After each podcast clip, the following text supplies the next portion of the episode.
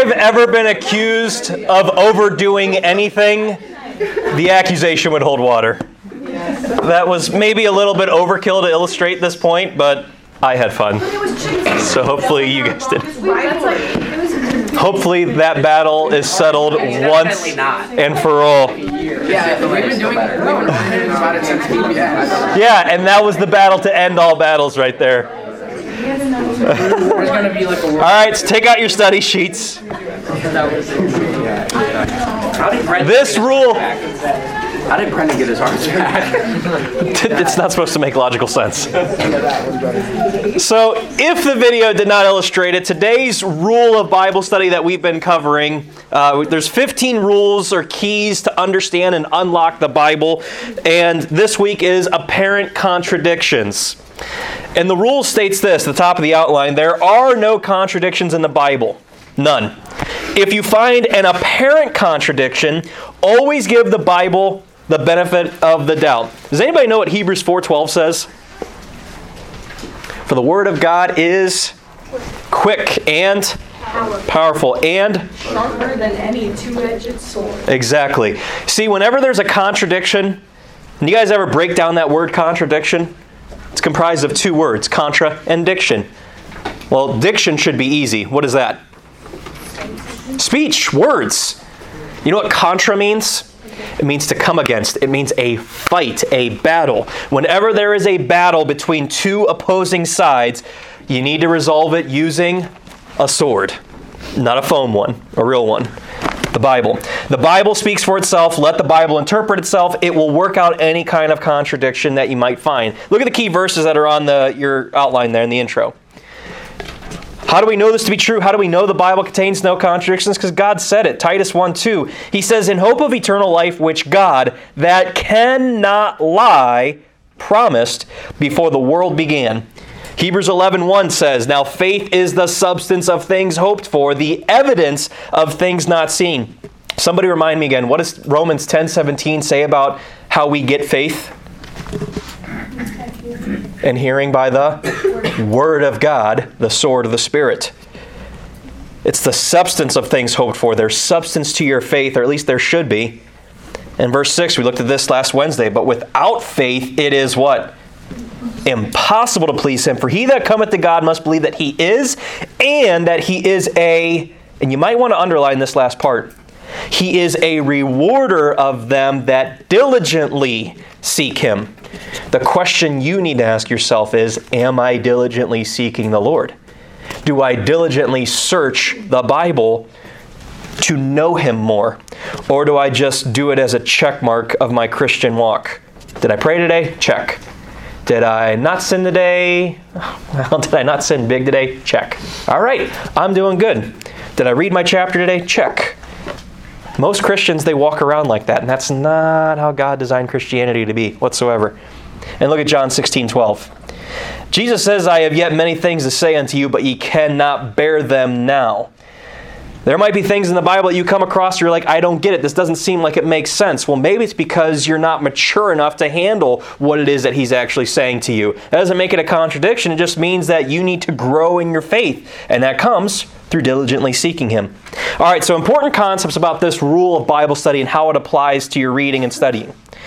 Check mark. Believing there are no contradictions can only be done through faith that every word in the Bible is divinely inspired and kept free from error by God. We looked at these passages before. Psalm 12 talks about how God preserved His word. It's been purified through refining fire. Proverbs 30, verse 5 says that every word of God is what? Pure. That means holy. It means without blemish. It means without spot. It's perfect. 2 Timothy 3:16 All scripture is given by inspiration of God and it is profitable. You stand to gain from the word of God. All of the word of God. When you believe these verses and you believe the verses we already looked at in the above, that God is the way, the truth, and the life, and that He does not lie, and He's given us His word and it's free from error. When you approach the Bible believing that, the apparent contradictions will work themselves out. And we'll see that in a little bit. Those that are willing to trust God, trust His words, and study His words, or, hold on, those that are willing to trust God, trust His words, and study His words, sorry, we'll find that all parent contradictions are able to be resolved. Matthew 24, 35. Jesus said, Heaven and earth shall pass away, but my words shall not pass away. In other words, if it's in the Bible, it's there for a reason. There's no error in it. It's going to be here for all of eternity, so what's in here must be what God wanted us to know and to see. John 10 35. This is a passage you have to look at the context to understand, but he's saying if they called them, or if he called them gods in whom the word of God came, and the scripture cannot be broken, Again, context to understand what's more going on here, but focus on the second half of that passage there. The scripture cannot be broken. So if anybody comes to you in school, or if your teachers, if you ever hear any of your teachers, especially your college professors, because college professors don't give a rip, high school teachers are a little bit more forgiving because they realize they might have a skin on their hands if they start telling you guys things like, oh, there's errors in your Bible. The Bible contradicts itself. College professors, when they have tenure, they don't care. They'll just say it flippantly and they don't give a rip what you try to tell them. You just need to know in your heart and mind, you need to have it resolved that God's Word, the Scripture, cannot be broken. It can't be broken. It doesn't need to be fixed because there's no errors in it, even if they tell you that. And lastly, 1 Peter 1:23 says that you and I, if you're in here and you have been born again, you have trusted Christ as Savior, it's not from your own works. It's not of corruptible seed, but of what? Incorruptible. What is that incorruptible seed? By the word of God, which liveth and abideth forever. So, as you see from these passages, again and again and again, the Bible's making it very clear that this is a perfect, purified, spotless, incorruptible book. So, if somebody comes and says that there are errors in them, you really want to know how to simply resolve this issue without even looking at the examples we're going to go to in a little bit? You just look them back straight in the eye and you say, Show me. Because nine times out of ten, they won't be able to produce one example of where the Bible contradicts itself. Nine times out of ten. They just say that because they heard someone smarter than them say that and they took their word for it, and now they think they have one over on you, and so now they're trying to get you to bend to their will and to get you to doubt your faith. But really, when you ask them and you challenge them on it, they won't be able to provide you one single instance of where the Bible contradicts itself. They're just saying it. Especially when you make your case like, oh, really? Man, I'm staking my entire eternity upon this incorruptible Word of God that I believe to be faultless and perfect and infallible. Can you please show me? And then watch them squirm. Oh, there's no greater feeling. Not true, but you get it. All right, next bullet point Apparent contradictions, and to that point, give skeptics a reason to believe their own lies and give faithful believers further confidence to remain faithful to the Lord and to His words. Out of curiosity, can anybody tell me why did God write parables? What was the point of the parables? Why did Jesus start speaking in parables in the Gospels, Jack? So that people could easily understand the point he was making. Half true. It's good though. You got the one half right. The second half, for those who thought they already knew the Bible and were self righteous and didn't give a rip for what Jesus was saying, he purposely spoke in parables to confuse them. In other words, you guys know that phrase that we say, and we even had a VBS one year called ears to hear? Jesus says, If any man have ears to hear, let him hear. That's your point, Jack man, if you have a willing heart and you're willing to come to this book and believe it by faith that there's no errors in it and God is right and let every man be a liar, yeah, he'll reveal deeper truth to you. But to those who already have their minds made up and are already self righteous in their heart, nope, it's done. It's done for them. Matthew 13 13, this is what Jesus said. Therefore speak I to them in parables. And now look how he says it. Don't get caught up in the words here. Because they, seeing, see not. In other words, they say they see. They say they have the, perspe- the perspective and perception of Scripture, but they don't. And hearing, so they say, they hear not, neither do they understand. So just confused the, the Pharisees, the religious experts of their day and age, all the more so. Uh, turn over to Ezekiel chapter 14. You guys got to see this. I understand that uh, most of you, by and large, in here would not fall into this skeptical line of reasoning that many people do. But understand there are a lot of people in Christianity today who went off to Bible college, and even their Bible professors told them things about their errors in their Bible, and they can't trust it because they don't have access to the original manuscripts, or you as a student, you didn't study the original Hebrew or the original Koine Greek in order to be able to understand the transcripts and the manuscripts and all of that. So, how could you possibly understand the Bible? There's a lot of this stuff going on in Christianity today. So I understand that this passage we're about to read, it might not apply to you as far as an atheistic or an agnostic standpoint of being a skeptic towards the Bible, but all scripture is profitable. And so even though this passage might not apply to you in that regard, this passage still scares the daylights out of me. Look at verse 1, Ezekiel 14.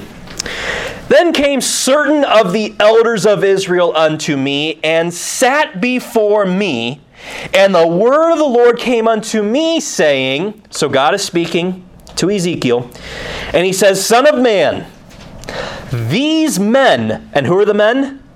In verse 1 context, elders of Israel, the pastors and the leaders and the shepherds of Israel back in their day.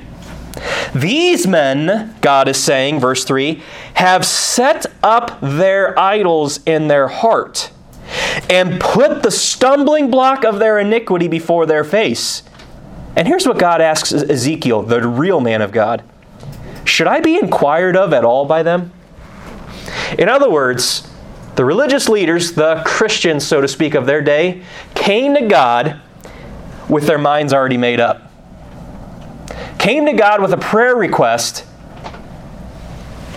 but they already knew what they were going to do, regardless of how God answered the prayer request or not. Their mind was already made up. They were going to go to this place. They were going to do this as a career. They were going to date this person. Who cares what God's answer is? It's already set up in my heart. Therefore, verse 4 Speak unto them. God's telling Ezekiel, here's what you say. And say unto them, Thus saith the Lord God Every man of the house of Israel that setteth up his idols in his heart, and putteth the stumbling block of his iniquity before his face, and cometh to the prophet, I, the Lord, will answer him that cometh according to the multitude of his idols. You know what this is saying? Be careful what you wish for. You have something set up in your heart and your mind of what you're going to do, regardless of what God thinks, He just might answer your prayer according to what you want. Yikes. Now, again, in the context of what we're talking about here, people who think that are skeptical towards the Bible, God's going to let them have it. He's going to let them believe their lie as they choose to.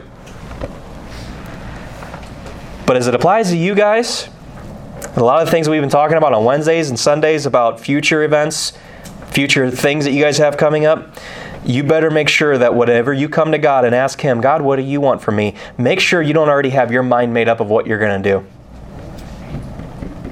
Because He just might answer it, but it's never what He intended for you. But your mind was already made up, and you don't really care what He had to say, and so He's going to give it to you. Most Christians go through their entire lives living with the pain and the consequences of their decisions, and they don't even realize that it was probably because of this verse right here, this passage right here, that God is warning them to.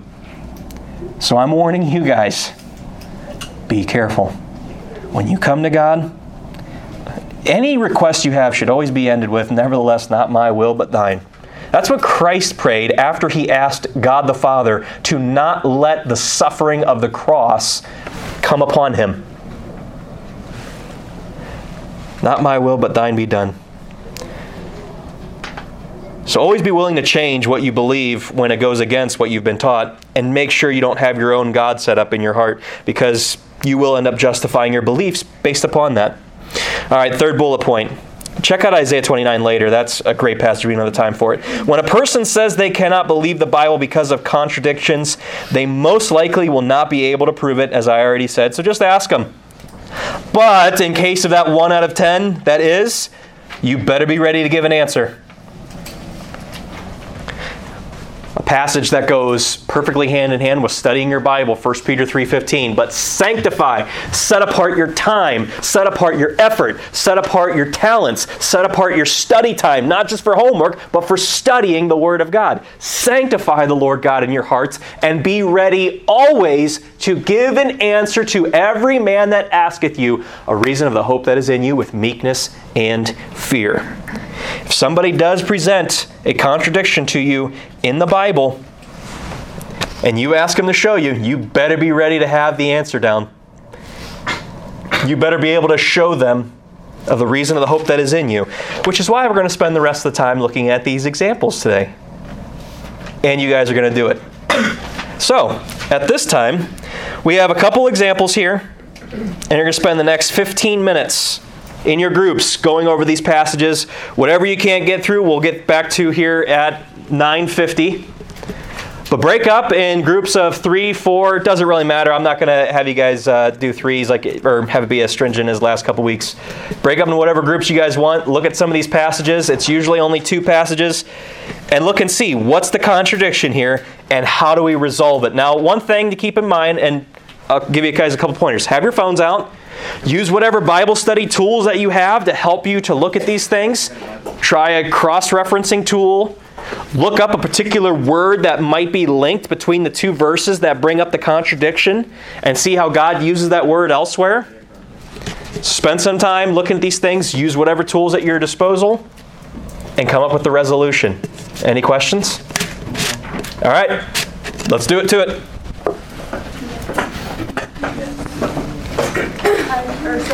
Let me ask you guys, how'd you do? Pretty good. Pretty rough, huh? Yes, sir. Yeah. So, a couple things I want to mention on this here before we dive into some of these. Be thankful that when it comes to apparent contradictions, most skeptics have no idea where these contradictions are in the Bible. Number two, let that give you the motivation to want to study even more so so that you can be ready to give an answer to any man and every man that asketh the reason of the hope that is in you. But the one thing I did forget to mention, I, kind of, before we did this whole thing, gave you some. Uh, you know some pointers to look into. One of the things is, and Caleb, you brought it up with one of the ones you helped the team with. With apparent contradictions, you kind of have to work out and utilize some of the other rules of Bible study that we've been talking about. One simple way to figure out one of the, the contradictions is just by paying attention to every single word in one passage, and it gave you the answer right there. But the other thing, how did it make you guys feel when you were going through these and you were either not getting them all. I, I, kind of already saw from the looks on some of your faces, but let's just have it out. How'd you guys feel? Huh? Some of them. Uh. No, what? No, I, I'm asking a question. How'd you feel? I felt like some of the contradictions weren't contradictions. And so, how did that make you feel? Because they actually were contradictions, but were you, oh, yay, goody, goody? No, how'd you feel? Frustrated? Yeah, there you go. Thank you. I'm, I'm trying to save time here, Caleb. Anybody else feel frustrated? Anybody else feel like maybe a little bit aggravated or like, oh, this doesn't make any sense? Or how do I, from looking at these passages, how do I figure this out? Does it make sense? Did anybody else feel that way? Okay, I see some head nodding and I saw some other frustrated looks on people's faces. You know what's required? What we already went through on our study sheet. Coming to the Bible and trusting. You know what is presented with an element of trust? Fear. It's funny, this was just recorded on Heather's phone yesterday. I didn't plan on utilizing it, but uh, as I saw some of you guys, I'm like, huh, yeah. That's what trust involves. And that's what I was teaching Wyatt and Ryder to do this to jump off with their eyes closed and to trust that daddy was going to catch them. That's literally what faith is. That's literally what trust entails. I don't know what's going to happen, but I'm trusting that what my father tells me, he's going to do. And so when you come to the Bible and you trust that God has put every word in here and that there's no mistakes, that He does not lie, that it is without error, there's a little bit of hesitation. There's a little bit of angst and frustration. That means you're not trusting. You need to enjoy it. You need to relax and have fun and come to the Bible believing that every word's supposed to be in here. Corey wouldn't do this to try to trick us. So there's obviously contradictions here, and they're obviously work themselves out. Maybe I'm just in my head too much overthinking the situation, which honestly, a lot of you guys do a lot with issues of life. Stop overthinking things. Trust God by faith. Take the leap and relax. It'll all work out. So, first one. What'd you guys get?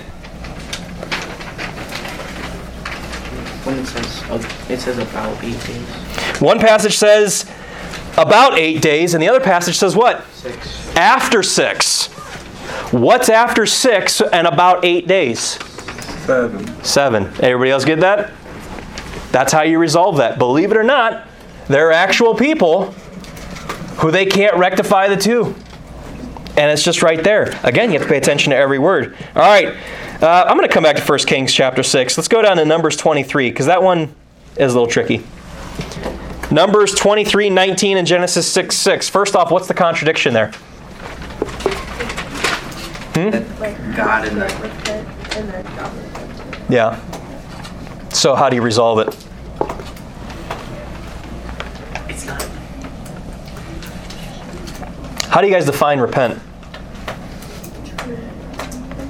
It's a change of mind. It's a it's a, a change of your mind that you were thinking this way and now you're thinking that way. But again, pay attention to every word that shows up in the verses. In Genesis 6, it, it didn't say that God he changed his mind, he wished he never made man, but what does it say specifically? That he was what? Anybody have those passages open? Grieved. Who said it? Good job. He was grieved. When he repented, he was full of regret and grief. It doesn't say that he wishes he changed his mind about making man. No. He was just full of grief and sorrow, and he had regret. It's not saying he wished he never made man. That's how you work that out. You see, yeah, could you really figure that out just by going to those two passages? Well, yes, but not if you're full of angst and anxiety and not trusting in it. A little bit harder to see those things, a little bit harder to see clearly when you're so you have the test anxiety like some of you guys had when we were going through these. All right, Genesis 22 1 and James 1 13. Curious to know who got this one.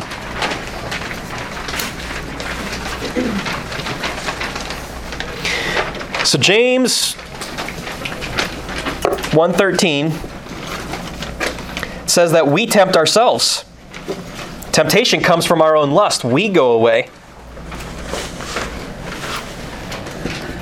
Wait a second. What does Genesis 22 1 say? Oh, yeah. And it came to pass after those things that God did tempt Abraham and said unto him, Abraham. And he said, Behold, here am I. Wow. God tempted Abraham? James 1:13 doesn't talk about that. It says that God doesn't tempt us. We become tempted when we go and pursue after our own lusts. So how can you reconcile the two contradictions? Did anybody use any Bible study tools for this one? 'Cause it's kind of how you figure it out. Different definition. Would it, that be it for? Mm-hmm. Yeah. But did you figure it out? What, how did you resolve it? I just. Different definition of that. Uh, like. So we've done this before. Genesis 22. This is Blue Letter Bible app. And if you guys have this on your phone, again, Android, sorry, I'm not sure if it's the same exact way, but if you just click on a verse and you go to cross references, man, this gives you a whole slew of verses that have to do with this particular verse. And you see in Genesis 22 1, it says, And God did tempt Abraham. And you could, if you had the time, read through all of these passages that are listed here, or your eyes could just try to skim through the passages that you know are very similar. And for me, when I look at this, I stumble across, oh, Hebrews 11, the Hall of Faith chapter. And what does Hebrews 11 17 say? I don't know if you guys can see that or not, can you? In the back? Abraham when he was tired, offered up. No, not when he was tired. That's the key word. You better get it right. Tried. Now, see, in Genesis 22 1, it says that God tempted him. God tempted Abraham in Genesis 22 1. Well, here in Hebrews 11 17, when we compare Scripture with Scripture, another rule of Bible study we've looked at in the last couple of weeks, we see that tested and try, or tempted and tried, are synonymous terms. See, when God tempted Abraham in Genesis 22, he wasn't actually trying to, oh, you're going to kill your son, you're going to kill your boy, do it. You want to do it, kill your son. He wasn't doing it like that, like we think about tempt. No, he was trying him, he was testing Abraham. That's what he was doing there. All right. So you guys got this. It's not too bad. 2 Samuel 24 1. And 1 Chronicles 21 1. One passage says Satan tempted David to number the people. The other passage says that God got David to number Israel. Which is it?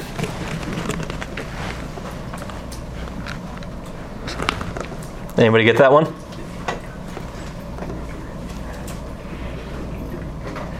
Did you have it, Caleb? Not a good enough answer. Which means he's embarrassed by his answer. What did we look at in Ezekiel? The Ezekiel passage. If you come to God with your heart already made up, or as that passage actually put it, you have idols in your heart, as those elders of Israel did, God will give you what you ask for. God will answer you according to the idols you've set up in your heart. So, yes, sometimes God uses evil and in this case, God even uses Satan and allows Satan to punish us when we're in rebellion, which is what Israel was in that time in their life, in their nation's history. So, yes, God was the factor behind it, but he used Satan in order to accomplish his will for that. All right. See, some of these they do take just a little bit of thinking outside the box. Look at the passage, know that there's no contradiction there, relax, and just think about it for a little bit. And it becomes apparent. But others, you got to fight with your sword in order to figure it out. All right, Isaiah 61 and Luke 4. Obviously, in Luke 4, Jesus himself is quoting Isaiah 61, but he does it a little differently. Well, if every word of God is pure and there are no errors or mistakes in the Bible, how is it that Jesus misquoted Isaiah? This is one where you might have to think outside the box a little bit. Anybody get that? Anybody write down? Anybody get that far? All right. Simple logical question. What language is the Old Testament written in? Hebrew. What uh, language is the New Testament written in? Greek. So, what you guys are reading in your English Bible in Isaiah is a Hebrew passage that's been translated into English. What you're reading in Luke is a Hebrew passage that was written down in a Greek manuscript that was then translated into English. You guys any take anybody in here take a foreign language in school? Is it always a like for like comparison when you do a translation? No. Same thing with that one. See, again, think a little bit outside the box, but it's all right there. 1 Kings 8 and Genesis 6. Was Noah perfect? What was, AJ? His bloodline. His bloodline, his lineage, because what was going on in Genesis 6, because context is key, another rule of Bible study. Sons of God, these angelic beings were coming down and were completely distorting the bloodline. Not Noah's bloodline, his lineage and his genealogy was perfect. Everything else outside of that, no one's perfect. And last, 2 Samuel and 1 Kings. Oh, stink. That one is the hardest one. I, I just realized I put I forgot I added that one on here. All right. So let me ask you guys this one. This one is uh this was my add-on and I knew it was going to be a little tricky. Does anybody here have a Bible that has dates in it? Like in your margins?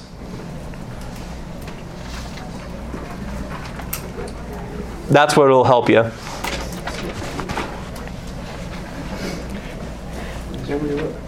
No? Does anybody even realize? Okay, maybe not. All right. So all well, there's two things on this. You don't you don't necessarily need the dates in order to figure it out, because there is uh, in the way the wording of this passage, it kind of does help with that. Um, but there are study tools. There's one guy whose name is James Ussher, U S S H E R. If you guys want to write that down, he's our chronologist that we go to for Bible study. It's a, another Bible study tool. We don't use him that often, but man, did he sure help me out to figure out this apparent contradiction. But what's the contradiction state between these two passages here? One verse says after 40 years, but what does 1 Kings 2 say? Uh, it says uh, that David reigned seven years in Hebron and the other 33 in Jerusalem. So he only reigned for 40 years total. Now in 2 Samuel chapter 15, this is Absalom's revolt. Absalom, David's son, revolting against David while David was king. And as you read that, it sounds as though 40 years after Absalom took over. And then the whole thing where David gets the throne back. That's a contradiction because David didn't reign anywhere beyond the 40 years. And so again, if you were to look at the, if you had Bibles with dates in them, or if you had a chronologist you could look at, uh, the approximate year that this took place was anywhere from 1021 to 1023 BC. So all you would do is just look what happened in the Bible 40 years before that. You know what you'll find? 1 Samuel 16 and 1 Samuel 18. It's David when he was anointed after killing Goliath. He was anointed by Samuel to take over for Saul, but David did, wasn't king immediately after that, was he? No took him a couple other years before he actually became king to reign for the 40 years. And 1 Samuel 18 says that that was when the people fell in love with him. They realized that he was going to be the one who led the way, he was going to be the man that they followed. That just so happened to take place around 1060 BC, which is 40 years before the events of 2 Samuel 15. But even if you didn't have a chronology to look at that, you know what the how you figure that out? All it said in the passage of 2 Samuel 15 is after 40 years. It doesn't say from when. If you just look at the Bible and see what it says, and in some cases, what it does not say, that also will help you figure out the apparent contradictions. Dang it, I should have led with that one. That one was a little tricky. I forgot I added that on there. All right, any questions? Let me ask this Did anybody at least have fun with these? Thank you, Anderson. Man, give your discipler a pat on the back. cheesy. Cheesy. The judges one! We're going to come back to that one next week. We'll kick things off with that. Stink, I forgot I skipped over that. Because I had like a whole bunch of like PowerPoint slides to help. Did anybody get that answer, by the way? That one's pretty. That one you do need some cross referencing skills and all right, we'll come back. We'll start with that one next week. Let's pray.